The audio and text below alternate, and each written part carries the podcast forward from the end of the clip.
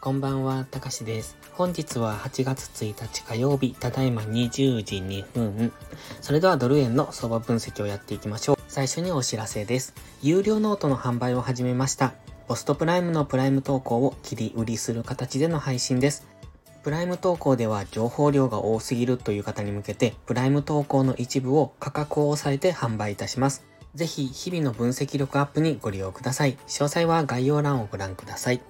それではドル円の相場分析をやっていきましょう。まずは4時間足からですが、いつも通り日足の概要だけ見ておきましょう。現在日足、ストキャスティクスは高値圏にあります。ただ MACD が強いので、もうちょっと上昇しきるような、そんなイメージにも見えてきますが、今は日足、4時間足ともにストキャスティクスが高値圏にありますので、そこは注意ですね。一度深めの押しをつけてくる、そんなタイミングも近くなっていると思います。それでは4時間足から見ていきましょう。まず4時間足ですが GMMA との乖離が開いてますよね。開いているというか現在は GMMA の青帯を上抜けたり下抜けたりと大きくはレンジなんですよね。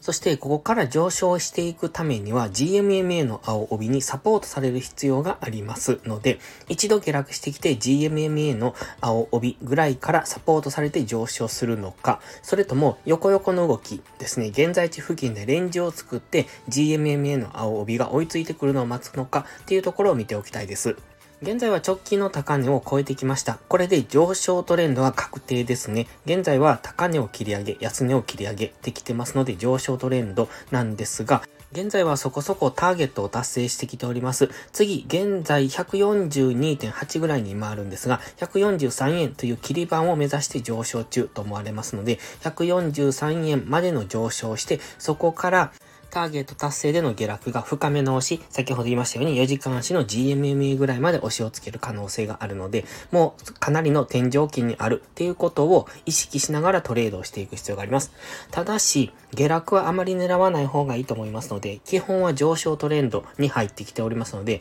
次の下落っていうのは、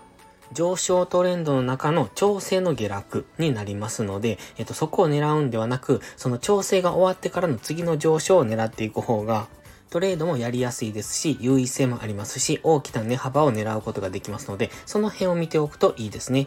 現在は4時間足では一旦上昇のターゲットは、えっと、ほぼ達成していると思っておいた方がいいと思います。ここからの上昇に乗っていくのではなく、一度押しをつけてからの上昇を見ておく。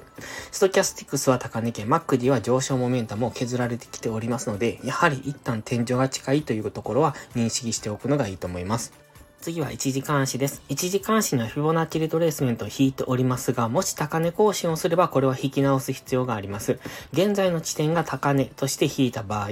23.6%ぐらいまでの押しは待ちたいところですね。えっ、ー、と、現時点で141.7付近、そのあたりまでの下落、GMMA の青帯に深く突き刺さる、そのくらいまでの押しは待っておきたいですね。ただ142円という切り板も意識されてくると思いますので、ちょうど今 GMMA の青帯がその辺付近にありますので、142円前半、141円後半から142円前半というところは、反発の意識をしておく方がいいと思います。逆にこのまま上昇してきた場合ですね、その場合は4時間足のストキャスティクスも高値圏ですし、今1時間足のストキャスティクスは中途半端にあるんですが、比較的高値圏にもあります。先ほど日足も4時間足もストキャスティクスは高値圏と言いましたので、ここからもちろん上昇していく、ストキャスティクスが高値圏に張り付いて上昇していく可能性もあるんですが、先ほど4時間足で言いましたように、ターゲットを達成してきておりますので、一旦の調整の下落を待つのがいいと思いますいますので、